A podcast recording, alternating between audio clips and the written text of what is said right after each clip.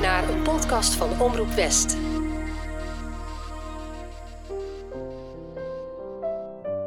Beste luisteraar, welkom bij deze podcast. Mijn naam is Rupetov. In deze podcast ga ik u vertellen dat er meer is dan alleen het eerste internationale Sinterklaascongres. Hoe het komt dat onze kroonprinses ooit een keer echt oranje haar had. En wanneer u afscheid kunt nemen van Sint-Nicolaas.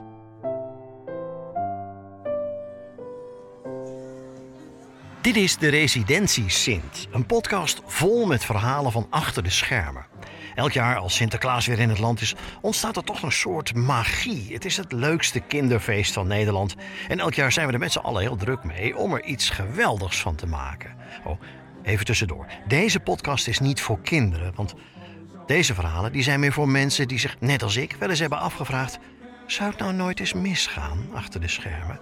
En hoe lossen ze dat dan weer op? Wat voor mooie verhalen zijn er dan over Sinterklaas die wij niet weten? In deze podcast laten we daarvoor Ruud Peethoff aan het woord. Officieel een goede vriend van Sinterklaas in Den Haag, maar hè, nou we met volwassenen onderling zijn, weten we allemaal wel hoe het zit, toch? Sinterklaas bestaat gewoon. En deze aflevering geeft antwoord op de vraag of de bekendste Sinterklaasen van ons land ook wel eens werkoverleg hebben. Of er naast een intocht van de Sint ook wel eens een uittocht is. En waarom het paard van Sinterklaas Amalia oranje haar heeft bezorgd.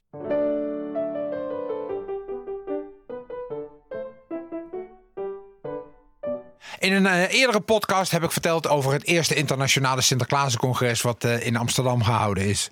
Nou, het zal u niet verbazen, er is nooit een tweede internationale Sinterklaascongres geweest. Maar er is wel regelmatig een klein Nederlands Sinterklaascongres geweest. Dat wil zeggen, de drie mannen van Amsterdam, de nationale televisie en Den Haag, die heel veel met Sint-Nicolaas te maken hadden, die kenden elkaar. Twee Bram en ik door, uh, vanuit het Sinterklaas-circuit. En de Amsterdamse Sinterklaas was een politiecollega van mij. Dus wij kennen elkaar uit die hoedanigheid weer. En ergens in 2004 hebben we een keer afgesproken om voor het eerst met elkaar te gaan lunchen. We hebben de, voor de eerste keer de toepasselijke plek gekozen in de uh, bibliotheek van Amsterdam. Dat is een prachtige bibliotheek waar je bovenin heel goed, uh, een heel goed restaurant hadden. In ieder geval in die tijd. Ik weet niet of het er nog is. Uh, dan kan je prima lunchen. En waarom hadden we die plek gekozen? Dan heb je op de achtergrond de Sint-Nicolaas Basiliek. En dat is natuurlijk een prachtige plek om daar te ontmoeten. Er waren altijd heel gezellige ontmoetingen. We hebben er in totaal vier, vier gehad. En uh, ja, het was gewoon ontzettend gezellig om, uh, om gewoon over mekaars werk te praten. Er zaten natuurlijk twee politiemannen bij. En dat was voor Bram weer interessant. Bram kan natuurlijk fantastisch vertellen over, uh, over zijn hele leven en, en over allerlei dingen. Maar het aardige van die bijeenkomst was, ik herinner me daar één, die was wel heel leuk. Toen zaten er drie mannen van pak een beetje rond de 60 met elkaar te discussiëren over wie er nou eigenlijk de mooiste intocht had. En het grappige was, ze waren namelijk alle drie totaal verschillend. Kijk, Bram won natuurlijk altijd op punten. Want die had de landelijke intocht en uh, de meeste aandacht. Uh, in die zin dat heel Nederland naar hem keek. Als ik nu nog steeds mensen spreek en we hebben het over Bram. Dan zegt iedereen ouder dan 17 jaar. Want die grens moet je wel trekken. Die zegt ja, Bram is toch wel de echte Sinterklaas. Uh, dat is toch wel mijn Sinterklaas. En dus we, we zaten er drie mannen te praten over hun intocht. Nou, Bram won op punten, want die had de landelijke intocht op de intocht van Dries in Amsterdam was ik eigenlijk best soms een beetje jaloers. Want die was heel mooi door die Amsterdamse grachten heen. Gingen de bruggen open en de mensen stonden op de grachten. Die kwam ook kwam aan op, op via het ei. En het, we hebben serieus een keer overwogen of we een dag zouden ruilen. Want de intocht in Amsterdam is in, op, op zondag. Die in Den Haag en de landelijke zijn altijd op zaterdag. Dat is één en dezelfde dag. Dus Dries en ik hadden een keer kunnen ruilen. Maar onze organisatoren vonden dat niet zo'n succes om ineens een hele vreemde Sint erbij te hebben. Maar ik had wel graag een keer door de Amsterdamse grachten gevaren. En, en, ja, en, en ik moest het hebben van, van de zee. Dus uh, ik was wel de enige die op zee aan, van zee echt aankwam. En dat is toch wel echter dan uh, gewoon ergens hoe mooi het ook met de, met de pakjesboot uh, van Sinterklaas op de televisie is. Maar ik kwam dus als enige van zee en ik had by far de langste intocht. Want die van de televisie duurt natuurlijk maar een uurtje. Bram kon goed paardrijden. Dries kon heel goed paardrijden ook. Eh, de Amsterdamse intocht was in die zin heel erg leuk. Dat daar zat een soort break in op de Dam. Daar ging Sinterklaas altijd even zitten. Dan kwam de, de stoet altijd bij hem langs. Ik weet eigenlijk niet of dat nog steeds is. Want die stoeten worden natuurlijk ook steeds kleiner. En dat verandert allemaal. Dus dat waren, dat waren altijd uitermate leuke bijeenkomsten. De laatste hebben we in 2008 gehouden. Toen hebben we in, uh, in Scheveningen uh, zitten eten bij een strandtent. Het grappige was uh, uh, Dries was eerder weggegaan, dus Bram en ik hadden nog een tijdje herinneringen zitten ophalen aan, aan Scheveningen. En Bram heeft daar natuurlijk later hele mooie producties over gemaakt. Over hoe hij het bombardement op het bezuiden hout als kind heeft meegemaakt. Dus die kon echt mooi vertellen, natuurlijk ook over Scheveningen. En we gaan weg en we staan af te rekenen. En die jongen van, dat, van die strandtent, die luistert zo naar ons en die kijkt Bram aan. En die zegt: Ik ken uw stem ergens van. Ja, zegt Bram, dat is heel goed mogelijk. Tegen mij wijzend, hij is Sinterklaas en ik ben de hoofdpiet.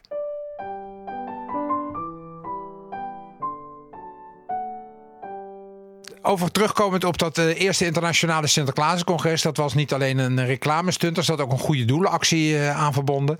Goed om te vermelden dat daar 30.000 gulden is opgehaald.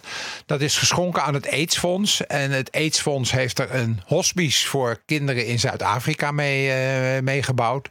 En de achterliggende gedachte daarvan was: Sinterklaas kan heel veel geven, behalve gezondheid. Dan kan hij misschien op deze manier nog een bijdrage leveren aan een beetje gezondheid van die kinderen. Nou, dat waren de twee, de grote en het mini-Sinterklaas-congres. het was overigens wel heel fijn dat Bram en ik elkaar kenden. En dat heeft te maken met het volgende verhaal. Het is 2009 en het is eigenlijk een normale intocht. Kom gewoon aan van zee. Er is een podiumprogramma uh, in de haven. Daar staan tienduizenden mensen blij te zijn dat Sinterklaas er weer is. En op een bepaald moment uh, gaat Sint-Nicolaas het podium af. Want die moet dan met de bus naar, het, naar zijn paard gebracht worden. Waar de optocht opgesteld wordt. En ik begroet dan natuurlijk altijd nog de kinderen. Het eerste stuk is het zogenaamde VIP-vak. Daar staan de mensen die een bijdrage hebben geleverd, die betaald hebben, winkeliersverenigingen. Maar je ziet, ik zie nooit een verschil tussen het VIP-vak en het gewone vak, want dat loopt massaal in elkaar over. Ik geef altijd kindjes in het, die, die, je kan bereiken een hand. Het liefste kindjes op de vierde rij, hè, want die hadden er niet op gerekend nog een hand van Sinterklaas te krijgen. En ik kijk op een gegeven moment naar beneden. Er staat een blond meisje en die begint heel vrolijk tegen me te praten. Dus ik begin een gesprek met dat kind. En ik kijk omhoog. En ik kijk in het gezicht van Willem-Alexander. En ik kijk nog een keer terug en we praten gezellig door. En ik kijk naar rechtsboven en zie Maxima staan. Waarop ik denk, dan moet jij Amalia zijn. En op dat moment realiseerde ik me ineens dat toen ik dat podium afgekomen was en ik naar links liep, er links van mij heel veel fotografen stonden. Nou staan die er altijd, het barst van de fotografen in Scheveningen. Maar ik had me niet gerealiseerd dat ze op een clustertje stonden. Maar dat stonden ze natuurlijk wel, want die hadden die koninklijke familie al lang ontdekt. En daar waren ze tegenover gaan staan. En ik hoor op dat moment achter me allemaal camera's klikken. En ik kijk naar beneden en ik zeg tegen dat meisje: Ik geloof dat er achter mij heel veel mensen staan die een foto van ons zullen nemen. Vind jij het leuk als ik je even optil? En dan gaan we samen op de foto. Ja, Sinterklaas. Dus ik til Amalia op neem me op mijn arm, draai me om. Ga tussen uh, Willem-Alexander en Maxima in staan. Die, die die andere twee meiden bij zich hadden. Amalia is op dat moment vijf. Zes aan het worden. Vijf. En nou ja, dat leverde natuurlijk heel veel. Ik zie tegen klik, klik, klik. Je kent die beelden wel van de koninklijke familie. En dan zeker met Sinterklaas erbij. Daar zijn hele leuke foto's van gekomen. Die hebben natuurlijk de media gehaald en, en, en de bladen later. Maar wat mij van die eerste serie opviel was ik ken natuurlijk een aantal van die fotografen, was dat er nergens dook er een, een familiefoto op, zeg maar. Dus de, de, de, de Willem-Alexander, Sinterklaas, Maxima en die drie meiden. Waarop ik zei: Hoe komt dat? Vonden jullie het niet leuk? Nou, het eerste antwoord was: Nou, in eerste instantie ging het ons inderdaad om de kroonprinses met Sint-Nicolaas. De rest van de familie zien we wel vaker. Maar in zekere zin zeiden ze: Heb je ons verrast? Want er had niemand op gerekend dat jij een groepsfotosetting zou creëren. Dus we hadden een aantal van ons had gewoon de verkeerde lens. En we hadden allemaal gefocust op. Daar staat Amalia en daar komt Sinterklaas bij te staan. Maar we hadden er niet op gerekend dat we een breedbeeldcamera nodig hadden. Nou, was natuurlijk ontzettend leuk. Echt een, het is gewoon een hele leuke familie die met, met gelovige kinderen naar. Uh, uh, met mijn achtergrond herkende ik natuurlijk de beveiligers uh, wel, wel, wel staan. En zei ik dan vriendelijk goeiedag. een paar jaar later zei ik tegen de ene: Ik zei ja, iemand moet het doen. Hè. die herkende ik natuurlijk. Jaar daarop, dit was, een, was echt een complete verrassing voor me. Een leuke verrassing, maar voor, mij, voor mij een verrassing. Het jaar daarop uh, had de secretaris gebeld dat ze wilde weer heel graag komen. Of dat kon, natuurlijk kon dat. Waarop ik tegen Peter Boelhouwer, mijn steun en toeverlaat... en de organisator van de intocht van Sinterklaas, zei van... ja, we moeten eigenlijk moeten we gewoon. Wat kunnen we nou nog verzinnen dat het anders is? Hè? Het blijft koninklijke familie. Uh, voor, voor ambassadeurs en zo in de familie doen we ook wel eens uh, wat anders. Uh, het, het, moet niet weer om Sinterklaas gaan, want die plaat hebben we natuurlijk naar Emma gemaakt. Wat kunnen we nou verzinnen? Toen hebben we verzonnen dat er zou een meet and greet georganiseerd worden met Americo. Die staat achter klaar te wachten. De familie zou gewoon in het, in het VIP-vak staan. Uh, doen ze dan ook echt gewoon. Je, als je het niet weet, zie je niet dat er een koninklijke familie staat. Ze zwaaien met dezelfde vlaggetjes van, uh, van de, de, de sponsor. Die meiden zijn net zo enthousiast. Die hadden dat jaar ook, was echt heel leuk, gewoon vriendinnetjes bij zich. Dus dan is het toch alweer een wat andere dynamiek dan, dan alleen maar de, de drie prinsesjes. Dus de afgesproken was, ze zouden na afloop naar het opstellen van de stoet gaan. Dat is dan, was in dat jaar op, tegenover de visafslag. En uh, nou, daar zouden ze eh, Amerika ontmoeten. Uh, daar zou Sinterklaas natuurlijk op zitten. En dat, nou, zo gezegd, zo gedaan. Nou was er in dat jaar een onderdeel van de stoet. Dat was de, de, de, de peenwagen, de wortelwagen voor het paard van Sinterklaas. Die Americo van mij, die stond er natuurlijk al een tijdje. En die had al heel wat worteltjes op. Het gevolg was dat hij een best oranje mond had. Nou was dat op zich helemaal niet erg en dat zou op zich ook helemaal geen rol gespeeld hebben. Waren het niet dat Sint-Nicolaas tegen de familie en die meiden en de vriendinnetjes zei: Als jullie nou hier als een soort voetbalelftal gaan staan, dan rij ik met Americo om en dan kom ik zo achter jullie staan en dan kunnen we daar een leuke foto van maken. Nou, vond iedereen een prachtig plan. Maxima stond klaar met de familiecamera en ik rijd met die Americo om dat groepje heen.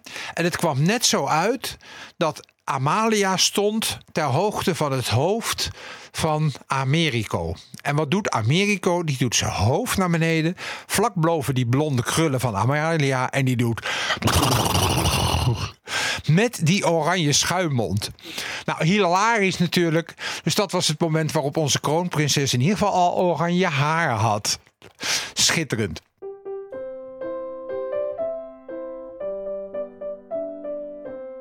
Ik vertel dit verhaal aan Bram van der Vlucht. Bram was de huis-Sinterklaas van de Oranjes. Die kwam ten paleize. Daar heeft hij zich nooit op voorgestaan, maar hij was natuurlijk best wel trots op. Het was ook heel erg leuk om dat te doen. Dat was hij al begonnen bij, nog bij, bij koningin Beatrix, toen hij de kleinkinderen allemaal in huis had. Dus hij, hij kende dat gut allemaal vrij goed. Dus ik zei tegen Bram, Bram, als je weer ten paleize komt, dit is er gebeurd. Hij zei, dat is goed.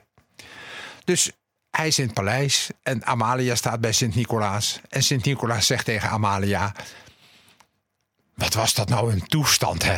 Dat die Americo van mij jouw haar helemaal oranje maakte. Ja, Sinterklaas, was wel leuk hoor. Want voor Amalia was dat heel gewoon.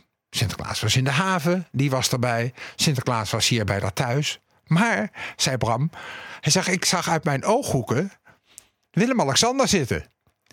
En die wist natuurlijk wel dat er twee verschillende kerels achter die bagert zaten. Dus die had zoiets van: hoe weet deze Sinterklaas wat er in de haven gebeurd is? Er wordt waarschijnlijk gewoon geluld in Sinterklaasland. En dat was ook zo. Echt prachtig. En die Amalia, ze vond het schitterend. Ze zijn daarna nog een paar jaar geweest. En het was uh, natuurlijk iedere keer. Het was heel grappig om te zien hoe die eh, meiden ook groter werden. Hè? Amalia gaat dan een klein beetje, groeit ze uit haar geloof al een beetje. Die gaat twijfelen. Maar Alexia en Ariaan, die, ja, die zitten nog vol in het geloof. Er zijn met name van Ariaan zijn echt schattige foto's. Die had kennelijk in, in de dagen voordat ze naar Sint-Nicolaas ging geprobeerd om haar eigen haar te knippen. Dus die heeft zo'n hele, hele hap uit dat schattige ponykoppie van de Zijn van Sint-Nicolaas niet de mooiste foto's, want het was een heel vochtig jaar. Ja, dan gaat de krul eruit. Dus, en die foto's circuleren natuurlijk nog wel eens. En ze hebben in de bladen gestaan. En heb je altijd weer Sinterklaas die zeggen... Nou, die Sinterklaas heeft ook geen mooie baard. Nee, die Sinterklaas heeft een hele mooie baard gehad toen hij aan boord ging.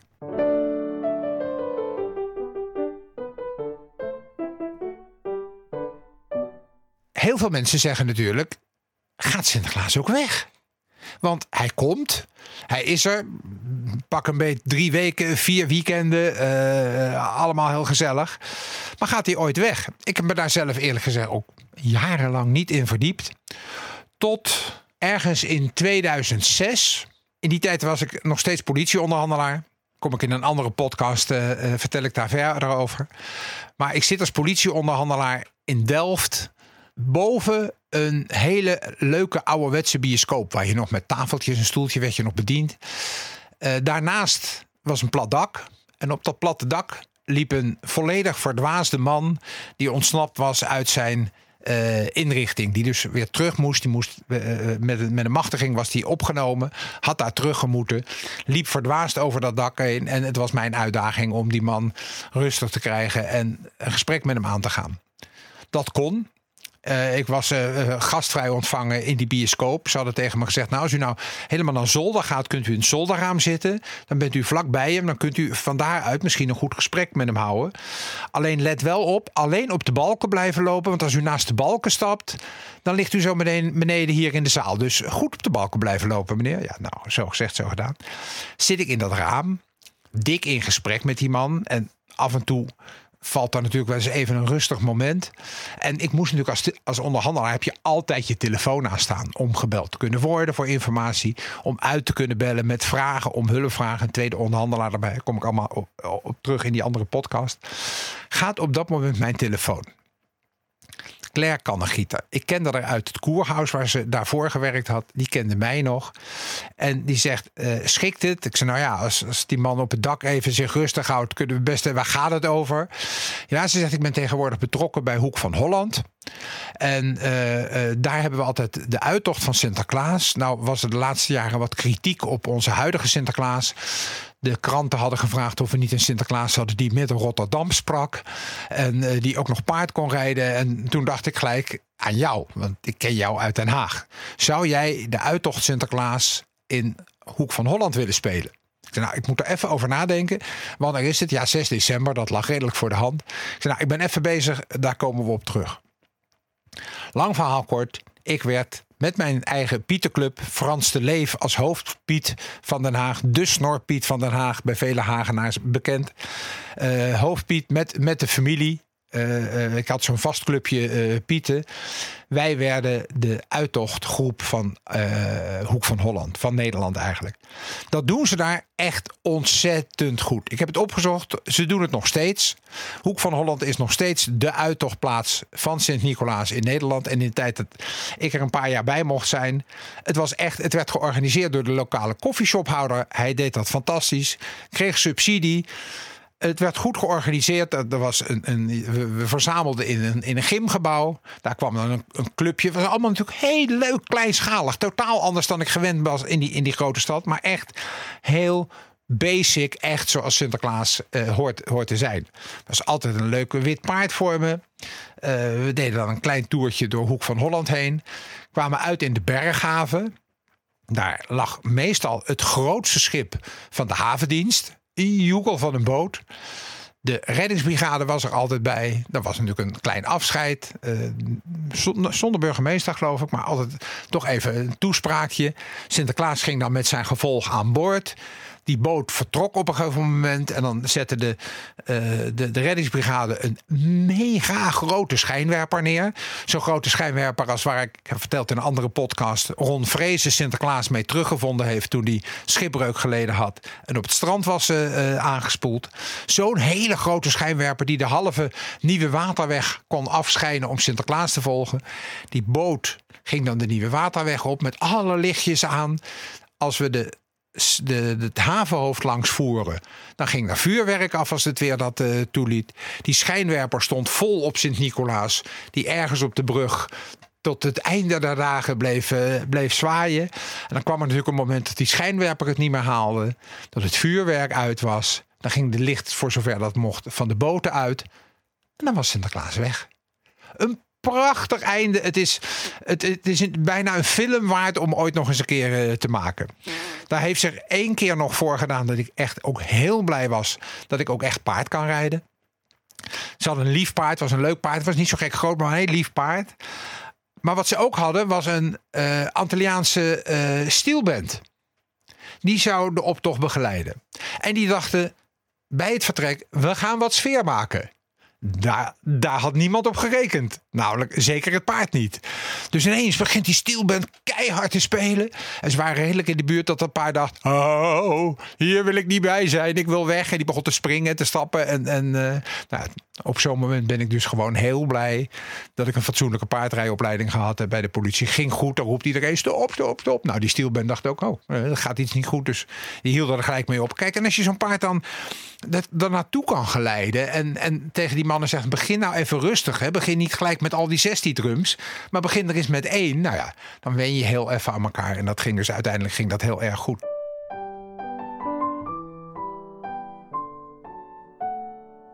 Het punt was dat Sint-Nicolaas ging wel weg. Maar ja, we voeren niet terug naar Bilbao, hè, waar ik iedere keer eh, vier dagen voor ik aankom uh, vertrek, zoals verteld. Dus op een gegeven moment was dat licht uit en dan maakten we altijd, was, was echt een prachtige tocht. Gingen we nog even door de containerhaven terug en dan kwamen we weer terug in de berghaven. We hadden natuurlijk verkleed in die gymzaal, dus we hadden niks bij ons. Dus we kwamen gewoon als Sint en Piet weer terug aan wal. Op zich niet erg, want de doelgroep lag al lang in bed hadden al lang een verhaaltje voorgelezen gekregen. Dus je, kom je aan in zo'n donkere, uitgestorven berghaven. En de afspraak was dat daar auto's zou, een taxi zou staan om ons te halen. Nou, dat is de eerste keer goed gegaan. Dat ging de tweede keer goed. Maar de derde keer was er dus helemaal niks. Dat is een, we hebben er speciaal een foto van gemaakt, moet ik er wel bij zeggen. Dan zitten we met Sinterklaas op een hekje. Met drie Pieter ernaast. Met zo'n gezicht van, nou, we zijn wel besteld. Maar ja, we worden niet opgehaald. Daar zitten we dan. En dan zaten we dus ook echt zo. Hè? Klinkt er op een gegeven moment van boven in, in, eh, aan de dijk daar, die, die berghaven ligt wat later. Klinkt er ineens: Sinterklaas, zijn ze u vergeten? Dus wij roepen terug: Ja, inderdaad, ze zijn ons vergeten. Nou, kom dan maar hier. Daar bleek het clubhuis van de KNRM te zitten. Die hadden meegevaren, hadden nog afloop nog gewoon erwtensoep en uh, pepernoten voor zichzelf gemaakt. En die zagen ons daar dus zielig eenzaam en verlaten zitten. Dus die hebben ons liefdevol geadopteerd. Mochten we daar naar binnen. Van daaruit zijn de taxis gebeld, zodat we uiteindelijk toch nog naar onze kleren terug kunnen. De jaren daarna zijn we maar gelijk daar gestart. Wisten we in ieder geval dat we gelijk bij onze kleren weer konden eindigen. Een paar jaar daarna was er een moeder van die heel betrokken was bij die autistische zoon heeft. En heel actief is in die autistische ouderkring. en die kwam in de, in de media met het bericht dat het, was, het is voor autistische kinderen heel belangrijk dat iets afgerond wordt. Dus Sint-Niklaas moet niet alleen komen, moet er niet alleen zijn, maar voor autistische kinderen is het ook belangrijk dat hij ook weggaat. Anders snappen ze niet waar die gebleven is. Nou, dat, dat, dat, dat rommelde wat en dat gaf wat, wat, wat, reuring. En uiteindelijk zei, Peter Boelhouwer en ik tegen elkaar... zullen wij dan ook hier eens een keer een uittocht uh, doen? Nou, dat is natuurlijk allemaal, dat is niemand gewend. In Hoek van Holland was dat gewend. Daar stonden ze bij wijze van spreken rijen dik klaar. Maar voor Scheveningen was dat helemaal nieuw.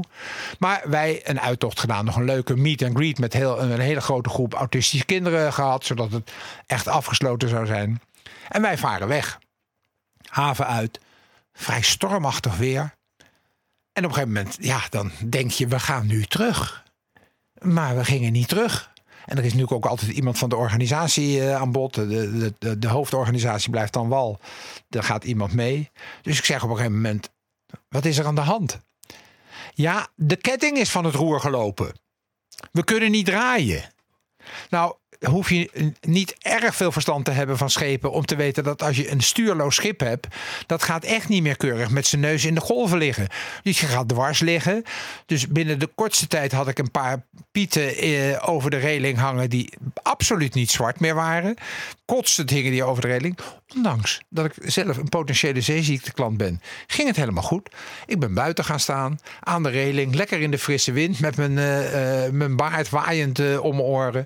Dankzij het feit dat de reddingsbrigade langskwam, zijn daar ook schitterende foto's van gemaakt. Hoe je Sint-Nicolaas met wuivend haar langs de tabbert uit natuurlijk. Hè, want ik blijf niet aan boord met die tabbert zitten. Lees de boeken van Godfried Bomans.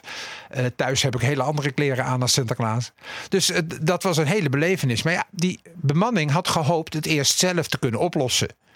Maar dat ging natuurlijk niet om zo'n wilde zee. Dus toen moest de reddingsboot gebeld worden. En dat duurde natuurlijk even voor die mannen van die reddings... Van die, eh, van die, eh, er moest een sleper gebeld worden. De bemanning van die sleper was er niet 1, 2, 3. Dus die moesten van huis naar de sleepboot. Die moest opgestart worden. Die moest naar ons toe komen. Nou ja, toen die er eenmaal waren... was het natuurlijk allemaal vrij snel in kannen en kruiken. En zijn we weer veilig teruggekomen aan wal. Maar dat was wel een hele spannende uittocht. Sint-Nicolaas leidt bijna echt schribbreuk. Maar in Hoek van Holland doen ze het nog steeds. Wij hebben het bij die één of twee keer gelaten. Misschien nog één keer ervoor gedaan. Uh, wij hebben het bij die, bij die ene keer gelaten. Laten we het daar maar op houden. Hoek van Holland doen ze het nog steeds. Dus ouders met autistische kinderen. Mochten uw kinderen willen laten zien dat Sint-Nicolaas echt weggaat. Kijk op de site van Hoek van Holland. Er is een grote kans dat hij uit Hoek van Holland weggaat. En dat u hem het volgend jaar weer vrolijk kunt verwelkomen.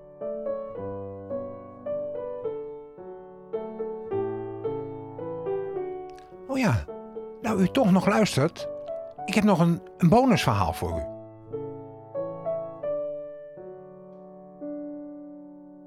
Hoe kom je eigenlijk betrokken bij Sinterklaas? In mijn geval is dat als volgt gegaan. Ik was in die periode, en dan heb ik het over eind 70, begin 80, chef bereden en hondenbrigade. Deed natuurlijk veel met paarden. We hadden toen een heel actief algemeen Haags comité, wat heel veel activiteiten organiseerde. Uh, er waren ook nog veel intochten en veel optochten. Daar was ik regelmatig als, als commandant bij, politiecommandant bij betrokken. Dat, dat zat een beetje aan mijn, uh, aan mijn functie vast. Maar vanuit die paardrijwereld had ik natuurlijk ook heel veel contact met het Algemeen Haagse Comité. Met John Tieleman, de directeur, Jan Elbers. En in 82 was ik uh, verantwoordelijk voor de politiemaatregelen rondom de aankomst van Sint-Nicolaas. De jaren daarvoor was die aangekomen met de trein op Holland Spoor. Het jaar van 1982 kwam die aan met de helikopter zo'n klein bol helikoptertje, zo'n glazen bol. Sinterklaas erin gepropt. De Piet daarnaast. En de rest van uh, de optocht was al in de omgeving van het Malieveld. En of het nou helemaal klopt, daar weet ik niet meer. Maar in mijn beleving hebben we in de hoek van de poffertjeskraam heel veel kinderen staan die op Sinterklaas wachten. Komt dat helikoptertje aan en dat landt ergens in de andere hoek van Sinterklaas. Dan dreigen al die kinderen naar die Sinterklaas toe te roepen. Ik kan me nauwelijks voorstellen dat het niet afgezet was, maar in mijn herinnering was het zo. Dus ik maak dat allemaal mee en zeg op die dag of een paar dagen daarna tegen uh, de organisatie, tegen John Tieleman en Jan Elbers van de organisatie. Het lijkt me ook hartstikke leuk om een keer Sinterklaas te zijn. Ik kan paardrijden, ik heb op de vrije school gezeten, ik kan best een beetje toneel spelen. Ik ben niet vies van een beetje aandacht. Het lijkt me gewoon hartstikke leuk om dat een keer te doen. Ja, zeiden ze, maar we hebben een goede Sinterklaas en die doet het al jaren. En, nou ja, prima, even goede vrienden. Het was een schot voor de boeg. En uh, nee zeggen is ook een keuze, zeg ik altijd maar. Dus uh, ja, prima, was een goed antwoord. Gaat in mei, mijn in uh, mei van 1983 mijn telefoon. Ja, met Jan Elbers. We hebben het ooit eens een keer gehad over Sint-Nicolaas zijn. Onze huidige Sinterklaas vindt het na tien jaar wel welletjes. Hij heeft ook niet zoveel met paarden. Hij heeft een been gebroken gehad afgelopen zomer. Zou jij de rol van Sint-Nicolaas willen gaan vervullen in 1983? Nou, zei ik. Heel graag natuurlijk. Nou, de rest is history.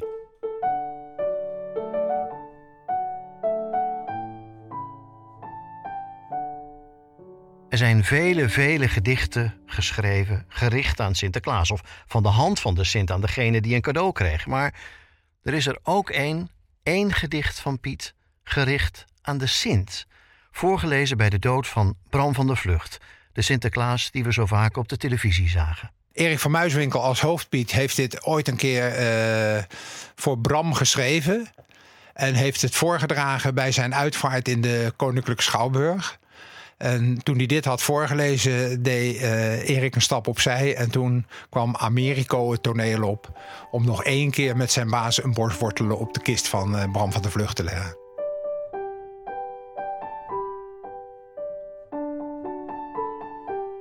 Ik droom wel eens dat we het echt gaan wagen. Gewoon de straat op, langs de deuren van het land. Ik zal traditioneel de zak wel dragen, het paard geleiden en de weg eens vragen. Een roffel op het raam en ja, hier zijn we, aan de kant. Eén Piet, zoals de oorspronkelijke zagen. Twee mannen, heer en knecht, oeroud verband. De mensen zouden zich niks hoeven vragen. Pas als ze weg zijn, gaat het in de vechte dagen. Had jij ze niet besteld? Nee, jij toch? Heel frappant. We zouden ons dan ouderwets gedragen, een beetje streng, ironisch, maar charmant. En als we naar genoegen hadden toegeslagen, verdwijnen we in wind en regenvlagen. Een kind pakt instinctief zijn moeders hand. Het is de mijter niet die Sinterklaas tot Sint maakt. Het is zijn stem niet, niet zijn tabbert of zijn staf. Het is het kind dat diep in hem over de Sint waakt. En dat weet jij het allerbeste weer vanaf. In de volgende aflevering van De Residentie Sint, de vijfde aflevering, hoor je het ongelofelijke verhaal van de latere minister van Justitie, Onno Ruding, die ooit voor Sinterklaas speelde en voor een Sinterklaasfilm met een filmploeg en alle Sinterklaasspullen naar Spanje afreisde. Komt een man bij de Spaanse douane met twee enorme koffers. Met een kardinaalspak erin, met zwarte pietenpakken erin en met een uit elkaar geschroefde staf van Sinterklaas. En die zagen ze niet aan voor koper, maar die zagen ze aan voor goud. En zo dreigde Sinterklaas echt als goudsmokkelaar in de Spaanse gevangenis terecht te komen. Hoe dat is afgelopen hoor je in aflevering 5 van De Residentie Sint. Abonneer je nu vast op deze serie, dan komen de afleveringen die je misschien nog niet gehoord hebt vanzelf ook in de podcast-app. Je kunt deze podcast een rating of een review geven. Dat vindt Sinterklaas heel leuk. Nou, dan zou ik het maar gewoon doen, maar het helpt ook om de podcast beter vindbaar te maken voor andere luisteraars. Bedankt voor het luisteren.